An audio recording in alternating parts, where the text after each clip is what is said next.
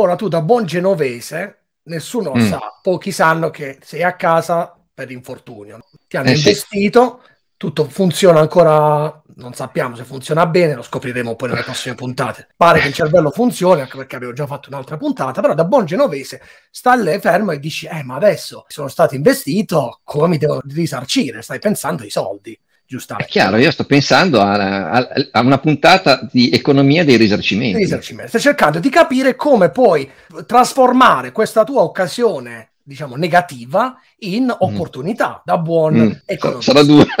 per fare questo hai addirittura chiamato un luminare nella, no, del, no, del no, campo. Non, allora, non un luminare, eh, semplicemente un luminare del campo. Io ho chiamato uno dei papabili, che poi eh, non è andata così, Presidente della Repubblica dell'ultima tornata. Infatti ci abbiamo provato ma non ci siamo io, riusciti. Io, io, spero che non, non, ne abbia che risentirsi il Presidente Mattarella che peraltro ci ascolta sempre, anzi lo salutiamo.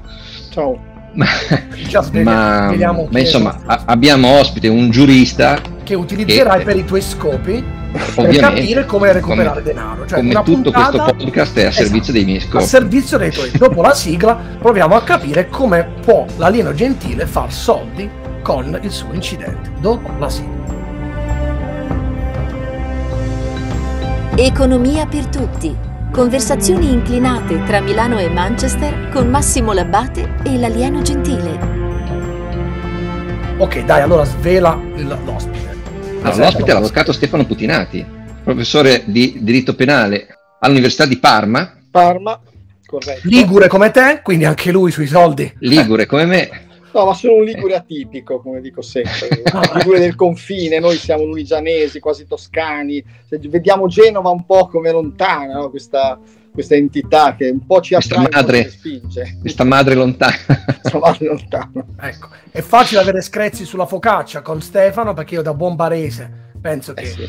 che, che, che, la nostra sia la migliore. Lui, no, però devo dire che la vostra cosa, la, no, ma la vostra cosa, focaccia, scusami. La focaccia ma, è barese. Ma, no, lo, loro fanno un ma, pane ma, con del pomodoro. Che, ma guarda, una cosa. Devo, devo dire, buono, non la chiamo focaccia, ma ecco, guarda, non la chiama focaccia. Prodotto. Ma certo che non la chiama focaccia. Come fai a chiamare focaccia quella roba lì? Andiamo, parliamo di soldi su cui sei, sei più esperto. Andiamo avanti. Allora.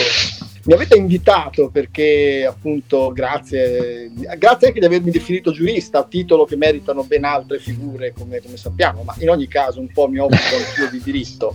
E eh, da più modesto, così studioso, artigianale quasi del diritto, così mi piaceva parlare di come il diritto penale, soprattutto questi ultimi anni, abbia sviluppato tutta una serie di interventi, quindi di, di, sanzioni alla fine, che non sono più tanto mirate soltanto mirate alla libertà personale, quindi la limitazione della libertà personale, il carcere, lo spauracchio. No? Il diritto penale si differenzia da tutti gli altri settori dell'ordinamento perché è, usa eh, l'arma letale no? della per, purtroppo la, la, la, metafora bellica non, non, sta bene in questi tempi, ma è l'arsenale dello Stato riguarda alla fine l'arma finale, la privazione della libertà personale.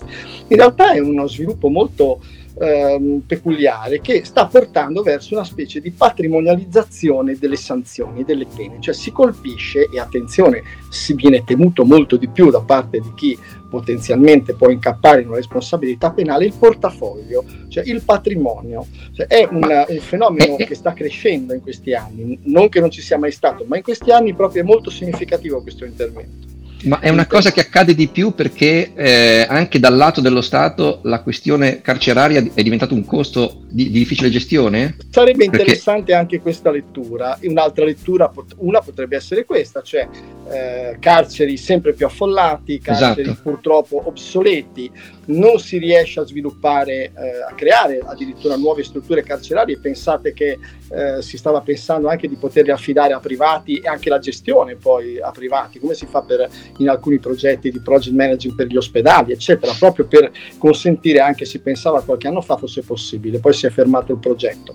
Quindi poco, pochi carceri eh, vecchi, poco disponibili come posti, condizioni limite dei carcerati e magari quindi guardiamo meno alla limitazione della libertà personale. Un'altra lettura potrebbe essere, in fin dei conti, qui andiamo a quattrini, cioè alla fine l'erario, lo Stato ha bisogno di soldi, chi delinque innanzitutto paghi, così rimettiamo un po' in sesto anche le, le, le, le finanze di questo, di questo Stato dissestato in parte. Un'altra lettura potrebbe in realtà essere questa, tutta una serie di sanzioni patrimoniali, quindi dirette anche in via cautelare, se volete sviluppiamo questo argomento, quindi fin da subito, dall'inizio delle indagini, creano un sistema di maggior deterrenza, preoccupano maggiormente rispetto alla, alla privazione della libertà personale, ma vi dico anche perché.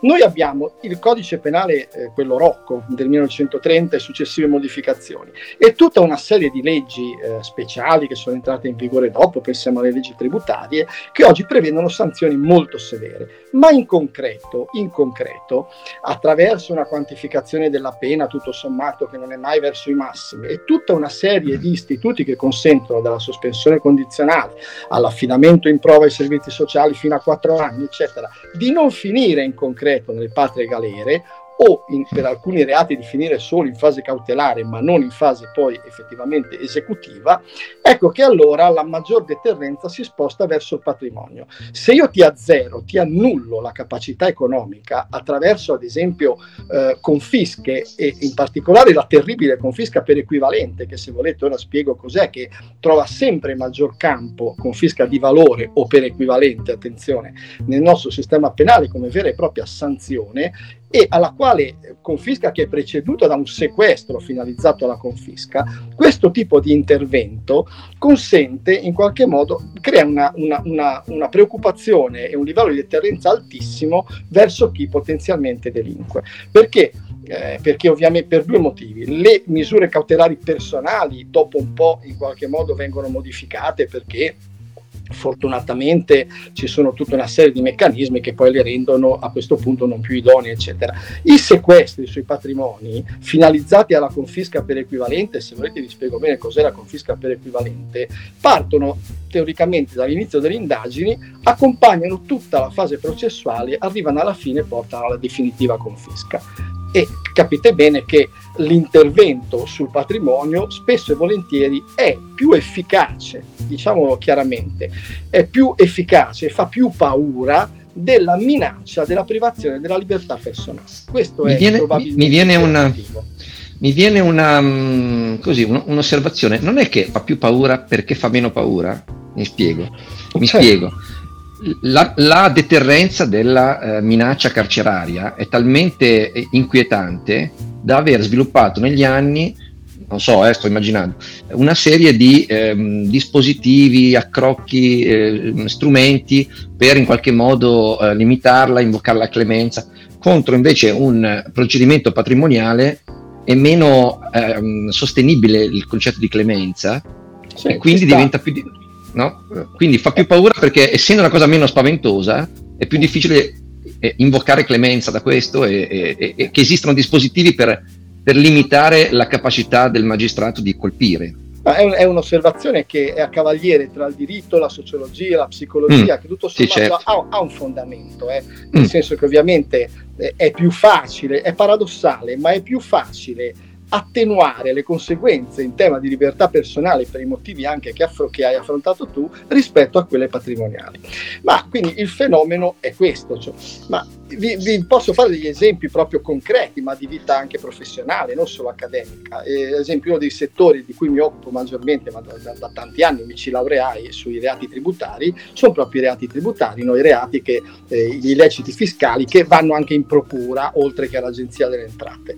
E quando arriva, ehm, do, dopo una verifica fiscale, arriva il cliente, la società, eccetera, che ha un problema perché l'Agenzia delle Entrate contesta violazioni che possono diventare anche reati, passato, la domanda, eh, la preoccupazione maggiore in questi casi, soprattutto a fronte di fenomeni non di, di macro criminalità o criminalità organizzata, eccetera, ma di impresa normale, non è tanto ma finisco in carcere come poteva essere una volta, è ma co- che conseguenze posso avere nell'immediato? E noi professionisti diciamo, guardi, una situazione nella quale domani possono fare un sequestro preventivo finalizzato alla confisca per equivalente, quindi di beni personali o societari se è un'invasione fiscale societaria societaria e questo preoccupa moltissimo e spesso e volentieri è il motivo per il quale si corre in procura a parlare al pubblico ministero cercando immediatamente di chiarire la situazione prima dell'arrivo del provvedimento cautelare patrimoniale, perché a quel punto il pubblico ministero non ha la preoccupazione di arrestare l'imprenditore che non è un, un delinquente, come dire,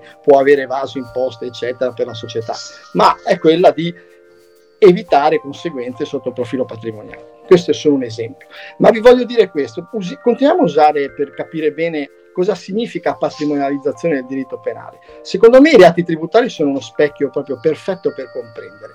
Da un lato quindi oggi confisca per equivalente, quindi di valore, hai evaso imposta per 100, io non devo cercare quei 100 per confiscarteli, io cerco l'equivalente di 100 nel tuo patrimonio, conti correnti, immobili e sequestro tutto. Poi ne parliamo alla fine perché li considero il profitto e il provento quindi del tuo reato. Bene, detto questo ti minaccio quindi sanzioni contro la, la, la libertà personale, l'ultimo intervento del mh, dicembre proprio del 2019 ha ulteriormente ulteriormente inasprito le pene, ormai ha portato i dati tributari a vette o, tipo 8 anni di massimo di carcere, eccetera, e saranno contenti tutti quelli che sono un po' forcaioli, che vogliono mettere in manette a chiunque continuamente. Dall'altra parte ha portato, cioè, ha introdotto la confisca per equivalente, perché tale è ormai, anche se la, vabbè, la Cassazione dice sempre diretta, ma in realtà è per equivalente sul patrimonio del, dei soci, e scusate, mm-hmm. chi commette il reato della società, introdotta anche come responsabilità presupposto della 231, non so se sapete cos'è la responsabilità penale delle società, che prevede a sua volta confische e, e applicabili al patrimonio sociale e quindi ha creato la patrimonializzazione paga cioè, dire, attento perché le conseguenze sotto il profilo patrimoniale caro potenziale evasore sono terribili perché possono essere fin dall'inizio pesantissime.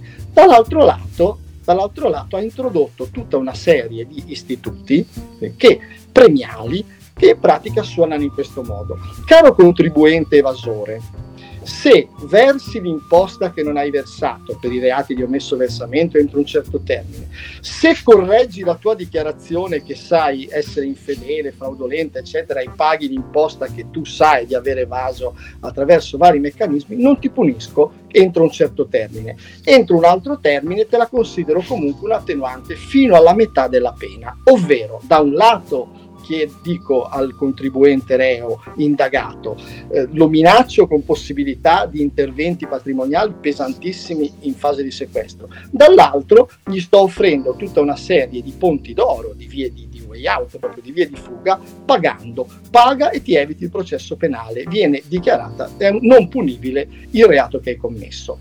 Quindi ecco la patrimonializzazione che qui si esprime nei reati, nei reati tributari, secondo me al massimo. Da un lato, quindi capite, non si parla neanche tanto più di problema di libertà personale, qui si parla di hai evaso un'imposta, è un'imposta che secondo l'agenzia è tanto, tu versala con sanzioni e interessi e ti eviti il processo con determinati meccanismi che non è il caso qui di affrontare perché sono troppo tecnici. Dall'altro lato ti sequestro tutto immediatamente e vediamo poi come porti avanti la tua attività.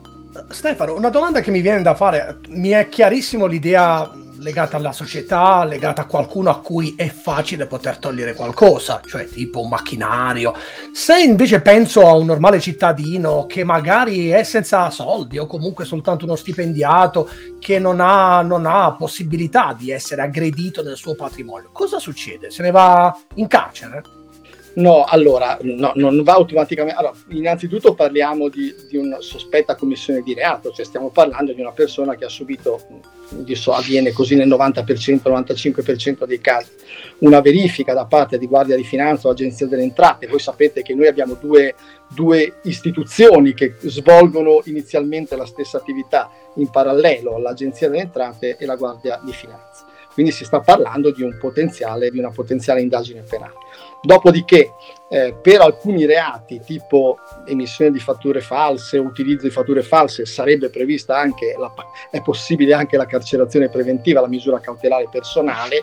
Per i casi più semplici non viene richiesta e non viene di fatto poi applicata. E per quanto riguarda eh, il, il, i sequestri, hai fatto un esempio dove io ti risponderei in questo modo. Io sono creditore di qualcuno che non ha beni e non mi paga eh, spiegami cosa posso fare. Di fatto nulla, cioè di fronte a chi non ha capienza patrimoniale in partenza e è riuscito a, come dire, a farsi fare credito, il creditore poi, ma questo vale nei, nei rapporti civilistici, nei rapporti certo. amministrativi, nel diritto penale, non può avere nulla. Certo che se ha commesso il reato e si trova in una situazione di, in, di, di impossibilità poi successiva magari di far fronte ai pagamenti, è chiaro che non potrà beneficiare di tutte quelle forme di fuga o di alternativa al processo penale che sono proprio le cause di condanna di non punibilità e questo è quanto accade. Però al principio se non ho nulla non posso dare nulla. Se mi sono liberato di tutto, certo, se mi sono liberato di tutto in maniera simulata o fraudolenta rispondo di un reato, se so che ho già la, eh, se so di essere oggetto già di verifica, eccetera, ma questa è un'altra storia. Mi hai fatto ma venire in mente Prego. No, sto, no, no, no, vai, viene in mente vai, la storia di un vecchio zio che aveva comprato due bottiglie di champagne per Capodanno, poi è uscito da un negozio, è stato travolto da un camion, sentito del liquido che correva lungo il fianco e ha detto, lì speriamo che sia sangue. sangue. Cioè, in effetti fa più, fa più paura il danno patrimoniale. ah beh, guarda. No, ma guardate che poi gli ma ci sono degli aspetti sull'intervento, chiamiamolo penalistico, nell'economia, voi siete, siamo qui, eh, siamo in economia per tutti, no? sono sempre più ficcanti, ma guardate che eh, qualche anno fa sono state estese le misure patrimoniali antimafia, quelle previste nel codice antimafia, quelle patrimoniali, quindi anche a una serie di reati che non sono di mafia, che si va mm. dal caporalato ai reati contro la pubblica amministrazione. Sapete cosa? Voi avete presente per dire come sta intervenendo sull'economia, voi siete economisti, il diritto penale in generale, i tribunali, come intervengono. Avete qualche due anni fa avete sentito parlare del caso Uber a Milano? Eh, certo. Sapete cosa è successo? A Uber sono stati contestati, ne parlo, faccio il nome perché ci sono sentenze, sono, è un fatto pubblico, a un certo punto contestano dimostrano di aver a Uber proprio agevolato delle attività di caporalato okay. nuova norma 603 bis, lo sfruttamento quindi dei lavoratori attraverso società scher, non di aver commesso un caporalato, neanche di aver sfruttato i, i lavoratori. Aver creato le condizioni per. Come dire, il requisito è avete negligentemente, perché almeno un po' di negligenza ci vuole, mm. avete negligentemente agevolato dei reati di caporalato. Okay. Sapete cosa è successo? Amministrazione giudiziaria in applicazione delle misure patrimoniali previste dal codice antimafia, che sono le misure di prevenzione. Cioè sono stati il, giu- il giudice delegato nomina un amministratore che arriva e deve, i termini usati sono bonificare proprio la società, cioè deve riportarla nei massimi termini di legalità, eliminando quelle aporie, quelle circostanze che hanno agevolato il reato, in questo caso commesso da altri, di caporalato. Quindi, ed è, un, non so se mi spiego, un intervento proprio amministra- di, di, di carattere amministrativo civilistico perché viene nominato un amministratore che risponderà al giudice e che insieme alla parte buona del management della società dovrà bonificarla, pul- ripulirla proprio da quelle da quelle incrostazioni per rimetterla poi sul mercato indipendente e libera, il, il, la, la, governance della società, in modo tale che non possa più incappare in provvedimenti del genere. Sono misure che fino a qualche anno fa non venivano applicate. Uber nel 2020 ha costituito un precedente molto interessante eh, sotto questo profilo. Guardate come interviene. Da un lato interviene, dall'altro lo Stato delega, dal 2001 peraltro, alle società l'autocontrollo. La legge, il decreto legislativo 231 del 2001, il, la responsabilità penale degli enti, quella che porta tutte le società ad, attuare, ad adottare dei modelli organizzativi per prevenire reati, che è una realtà che ormai riguarda l'80% delle aziende italiane, perché tutti corrono al modello organizzativo correttamente per evitare conseguenze interdittive patrimoniali delle attività e anche amministrazioni giudiziali in alcuni casi. Ed è lo Stato che dice, cara società, io non posso prevenire tutti i reati nell'ambito della tua attività, dotati di un sistema di autocontrollo che non mi faccia un domani parlare in caso di commissione di uno dei reati presupposto, e ormai sono tantissimi, di colpa di organizzazione tua, dotati di modelli efficaci e io non ti punirò nel caso in cui uno dei tuoi dirigenti o dipendenti abbia commesso uno dei reati presupposto. Ed è proprio una delega che lo Stato dà alle, alle, società dicendo controllati, crea degli schemi di controllo, crea delle procedure, dei protocolli, stai, eh, moni, tieni monitorate le tue attività sensibili contro le corruzioni, contro le truffe ai danni dello Stato, di enti pubblici, eccetera, solo per fare un esempio, ma anche in materia di sicurezza del lavoro, reati ambientali, altrimenti le sanzioni saranno pesanti, non contro le persone fisiche e basta che hanno commesso il reato, ma contro di te società perché ti potrò interdire in alcuni casi l'attività, ti potrò interdire di contrattare con la pubblica amministrazione, ti potrò applicare sanzioni pecuniarie, la confisca, la pubblicazione della sentenza, eccetera, eccetera. Tutto ciò poi costituirà un precedente anche per te società e che, che verrà tenuto conto ad esempio quando parteciperai a gare o a, eh, a, gare o concorsi pubblici, perché è un precedente per la società. Ma pensate com'è ormai estremamente, ma si potrebbe parlare a lungo di queste cose, nel senso che ormai il controllo penale barra metapenalistico, perché qui siamo a cavaliere tra la responsabilità amministrativa e penale, però la giudica la decide il tribunale penale, le indagini le fa il procuratore, il PM, quindi è una responsabilità di fatto penale che unita a tutto il resto crea insomma un sistema dove noi penalisti entriamo sempre di più nell'ambito del, dell'economia privata e pubblica, perché ci sono tutti i reati di corruzione eccetera, eh, occupandosene che ci piace o meno, proprio per tutta questa serie di istituti. Sono stato un po' lungo ma mi sembrava... Beh no, era necessario, esatto. Eh. Posso fare una domanda? Questa idea della, dell'economizzazione della giustizia porta comunque sempre a pensare che eh, laddove ci sono no, i soldi si possono aggredire, laddove è un po' il tema che dicevo prima, dove non ci sono, quindi eh, è più difficile. Quindi rendere economico il procedimento mi viene da pensare da, da, da, da chi non sa che probabilmente è, è, meno giusto che rispetto alla privazione della libertà, il cui valore è uguale per tutti. Faccio un esempio. Negli Stati Uniti si utilizza uh, molto l'aspetto economico, c'è l'idea della cauzione, l'idea per cui ti mettono dentro, però poi dopo se paghi la cauzione puoi uscire e ti viene da pensare se quei soldi ce li ho posso pagarli e posso uscire, ma se non ce li ho e sono un poveretto rimango lì. Tant'è vero che l'America da questo punto di vista è molto molto diseguale. Cosa ne pensi Stefano? Però, però la cauzione è soltanto sulla parte cautelativa iniziale, non pre-sentenza, no? Sì, pre-sentenza. Però... È la fase con cui ti guadagni la libertà, cioè tu lasci un, un poi a seconda della gravità del reato, a seconda della tipologia del soggetto, le cauzioni è una misura.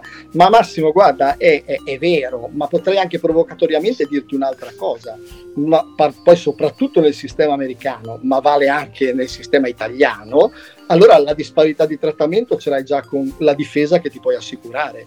Perché, ma, e, e non, non, lo dico pro domo mea o per i colleghi, eccetera, ma è così. Se vuoi un super collegio difensivo, magari in materia tecnica, hai bisogno anche di consulenti tecnici, ingegneri, fiscalisti, eh, esperti di, di vari se- settori che accompagnano i tuoi avvocati e poi magari pretendi anche, e vuoi giustamente, vorresti avvocati esperti, bravi, siamo milioni in Italia, non migliaia, milioni, di, mille milioni di bravi avvocati, ecco, li paghi perché generalmente noi gratis ogni tanto il pro bono, ma non, non possiamo neanche deontologicamente farlo, ma già lì si crea una disparità di trattamento, allora. È, è notorio, perché se non ti puoi, fi, figuriamoci, poi a fronte di meccanismi di possibile in cui puoi scegliere se uscire o meno dal processo penale in un certo modo, è evidente che la differenza di capacità economico-finanziaria gioca un ruolo anche in questo. Eh, questo però fa un po' parte, mi, mi verrebbe da dire quasi, eh, fa un po' parte del sistema, da un lato è anche inevitabile. Probabilmente eh, non so come si possa intervenire, poi lo Stato assicura a tutti la difesa, per esempio con il gratuito patrocinio, quindi ti, ci sono avvocati iscritti, quindi la difesa è assicurata sempre, anche quella fiduciaria, non solo quella certo. d'ufficio. Però è chiaro che già parti da lì eh, questo però non, non, avrei strumenti di suggerire rimedi sotto questo profilo. Da un lato direi è il mercato, dall'altro sono le ingiustizie, io le definisco ontologiche, proprio sono quelle che sono nell'essere, non riesci non deontologiche, non, riesci, non sai neanche come potresti intervenire a correggerle.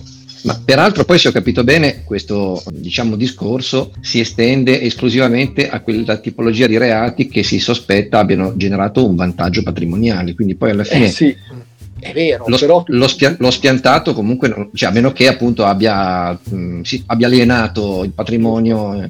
Eh, è una giusta considerazione perché poi alla fine l'entità del profitto, del vantaggio illecito ehm, eh, eh, spesso dipende anche dalle dimensioni, dalle modalità con cui determinati reati, chiamiamoli economici, nel senso contro esatto. l'economia, reati contro la pubblica amministrazione, eh, perché peculati, corruzioni, concussioni prevedono profitti eh, da parte di, spesso di privati e di pubblici ufficiali. Questi reati obiettivamente sono reati che eh, in qualche modo con, con una previsione di, eh, dire, di pagamento attenu- puoi attenuare di molto le conseguenze del reato anche in caso di condanna. Peraltro vorrei chiarire una cosa, non è che pagare e rispondere meno sia un istituto recente. La attenuante del risarcimento del danno 62 numero 6 del codice penale che prevede la diminuzione di pena fino a un terzo era presente e prevista nel codice Rocco nel 1930. Quindi che l'idea di ristorare, risarcire la, la vittima abbia conseguenze eh, come dire, lenitive rispetto alla condanna, questo esiste da, da sempre, cioè da tantissimo tempo. Questi fenomeni si sono enfatizzati in questi ultimi anni, ecco, dove non so, eh, i, i, motivi sono tanti, però effettivamente assistiamo, direi quasi quotidianamente, non dico quotidianamente, ma con la velocità di, di, introduzione di nuove disposizioni penali, è un trend, diciamo così, pre- che, del quale prendiamo atto e che effettivamente sta portando sempre di più a queste soluzioni. Aggressioni contro il patrimonio del reo e dell'indagato immediate molto severe, vie di fuga pagando tutto quello che immediatamente è possibile pagare. Ecco, Stefano, stavi, stavi, facendo un po' la differenza nei reati, giusto per precisazione, questi sono reati, diciamo, chiamavi di tipo economico, amministrativo, eh. ma per altri tipi di reati penali, penso a violenze, omicidi, questo non vale, si va Beh, in galera guarda, o si paga anche lì. Qui non si parla tanto di profitto, ovviamente non è un reato che genera un profitto né uccidere né, né, né ledere qualcuno, però lì il vantaggio comunque lo puoi avere nel momento in cui risarcisci la vittima, cioè è chiaro che il risarcimento del danno, ripeto, che esiste dal 1930 nelle previsioni ed è attualmente in vigore, poi si unisce ad altri istituti, quello ecco, non riguarda tanto il profitto, siamo un po' fuori dalla patrimonializzazione del diritto penale di cui stiamo parlando ora, ma comunque risarcire il danno della vittima, ma guardate da incidente stradale, infortunio sul lavoro, quindi fatti colposi, avvantaggia sempre in qualche modo la posizione del, del, del soggetto agente, ma vi posso fare, noi, noi, avvocati abbiamo le aneddotiche, io ero giovane avvocato, veramente giovane, e affrontavo uno dei primi incidenti mortali sul lavoro, eh, sui quali poi bene o male mi sono confrontato e mi confronto molto la, lavorando nel settore. Eh, mi ricordo che ero molto giovane e avevo un argomento tecnico che secondo me era molto valido, era un tema di appalto, subappalto, committenze, responsabilità varie e andai dal, a parlare al giudice de, per le indagini preliminari, perché c'era udienza preliminare, spiegandogli un po' questa vicenda e mi disse, guardi avvocato, ma hanno risarcito? Eh, eh, sì, no, l'assicurazione, guardi, ci sono cose che vanno oltre il diritto avvocato, quindi cerchi di spiegare ai suoi che il danno, va, la vittima, gli eredi vanno risarciti, poi parliamo di questioni tecniche. Ora è capitato a me, ora per amor di Dio va riportato tutto un, nell'ambito di una, di una vicenda processuale, ma alla fine vale anche questo ragionamento. Cioè, sotto profilo pratico, noi avvocati, torto ragione che si abbia, soprattutto se ci sono assicurazioni di mezzo, facciamo sempre il pushing, proprio l'attività dire, di moral suasion, se possiamo, per risarcire il danno più velocemente possibile, perché altrimenti nel processo penale, quando si portano vittime di fatti o incidenti sul lavoro o anche stradali, senza il danno risarcito da parte delle assicurazioni, eccetera, c'è come dire una leggera sordità in più, se posso dirlo, nell'ascoltare le questioni tecniche che magari sono molto interessanti, che potrebbero anche portare a soluzioni favorevoli.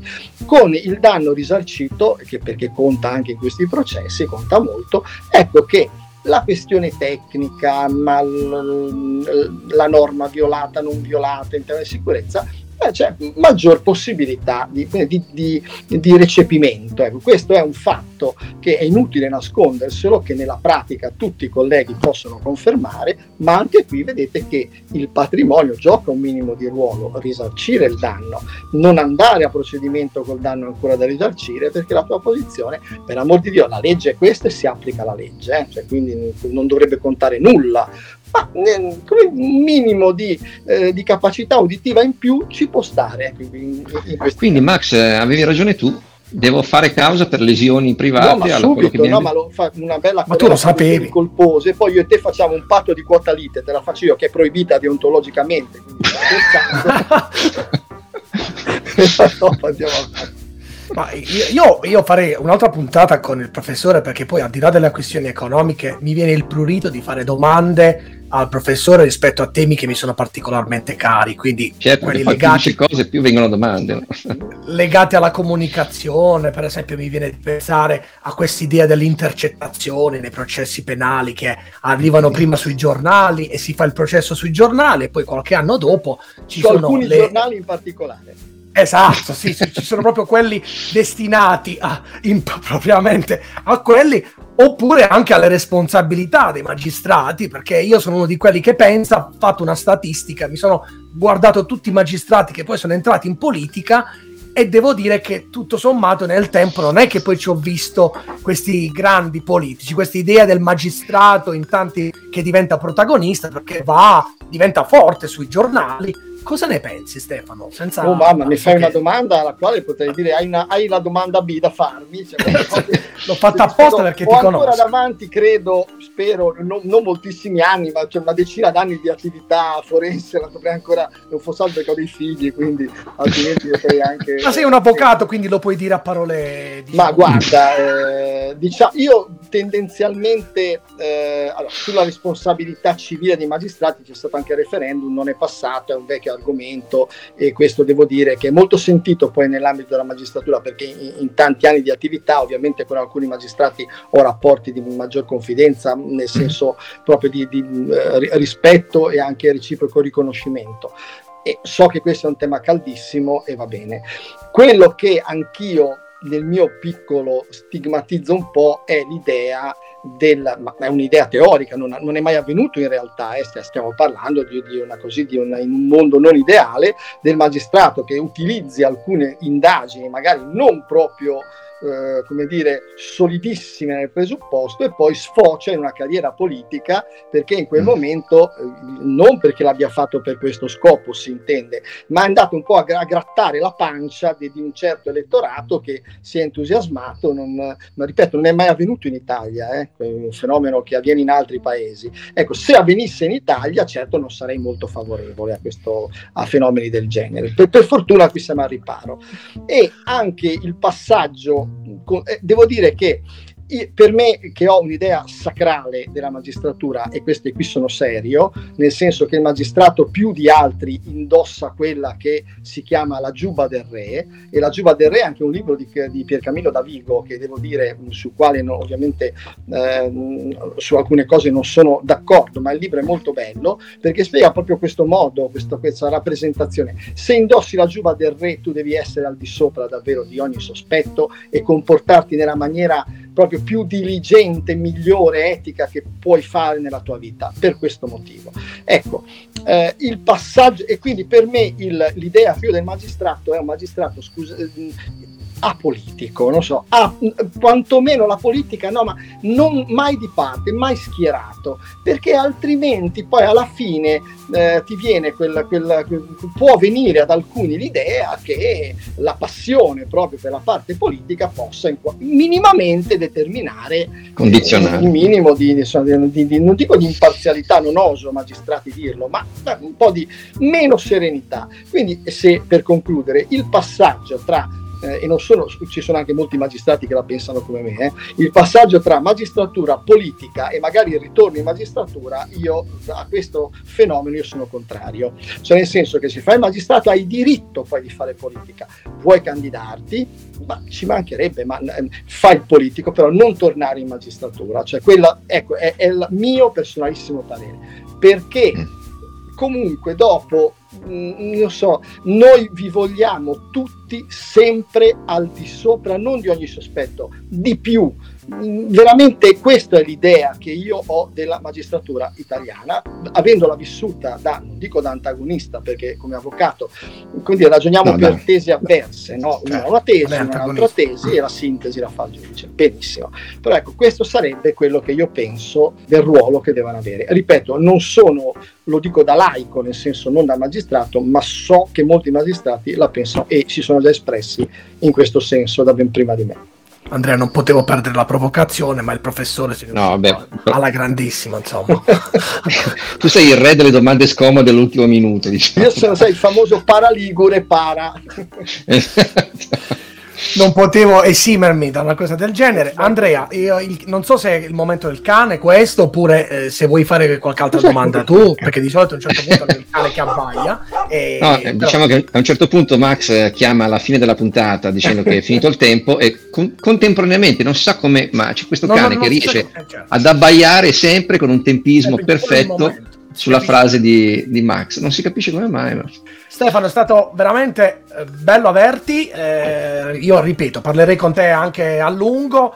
C'è da dire che Stefano, come Andrea, ma per versi diversi, è una star su Twitter. No, consiglio di seguirlo perché è spassosissimo. Eh, diciamo, per me sono due autorità. Andrea in un senso, e Stefano in un altro. Io davvero vi, vi consiglio di seguirlo anche perché è divertentissimo. Poi non è, non è monotematico. Quindi, no, tutt'altro. Infatti, per niente monotematico. Grazie mille. E poi parla della vera focaccia, non di quella roba no, lì che mangi tu. Esatto, però vedi, lui, lui, lui, rispetto a te ha detto, lui l'ha chiamato pane con il pomodoro, che mi ha un po'... Però buonissima, Massimo. È buono. Io la prossima settimana sono in Puglia e in, ecco. in, Basilicata per lavoro e mangerò sicuramente questo prodotto ottimo. Della... Ecco, ma non lo chiamare, quando lo chiedi, non lo chiamare pane con il pomodoro, altrimenti penso che non ti facciano entrare. ma fammi capire una cosa, Max, ma avete anche una, una versione così, una coppia della farinata in Puglia? No. O almeno, almeno quella no, la no, quella, quella, ce l'abbiamo, ma su quella devo dire che voi siete... Loro siete hanno bravi. uno straordinario purè di fave, quello è un prodotto... Quello è nostro e non ce lo Puglia si mangia bene. Le orecchiette sì. con le fave. Comunque le... io sono a disposizione quando mi volete per parlare di qualcosa, vengo volentieri. Grazie Stefano, grazie, grazie a tutti voi per essere grazie stati con noi. A dal lunedì prossimo, come sempre, con Economia per tutti. Ciao. Ciao a tutti. Economia per tutti. Conversazioni inclinate tra Milano e Manchester con Massimo Labbate e l'alieno gentile.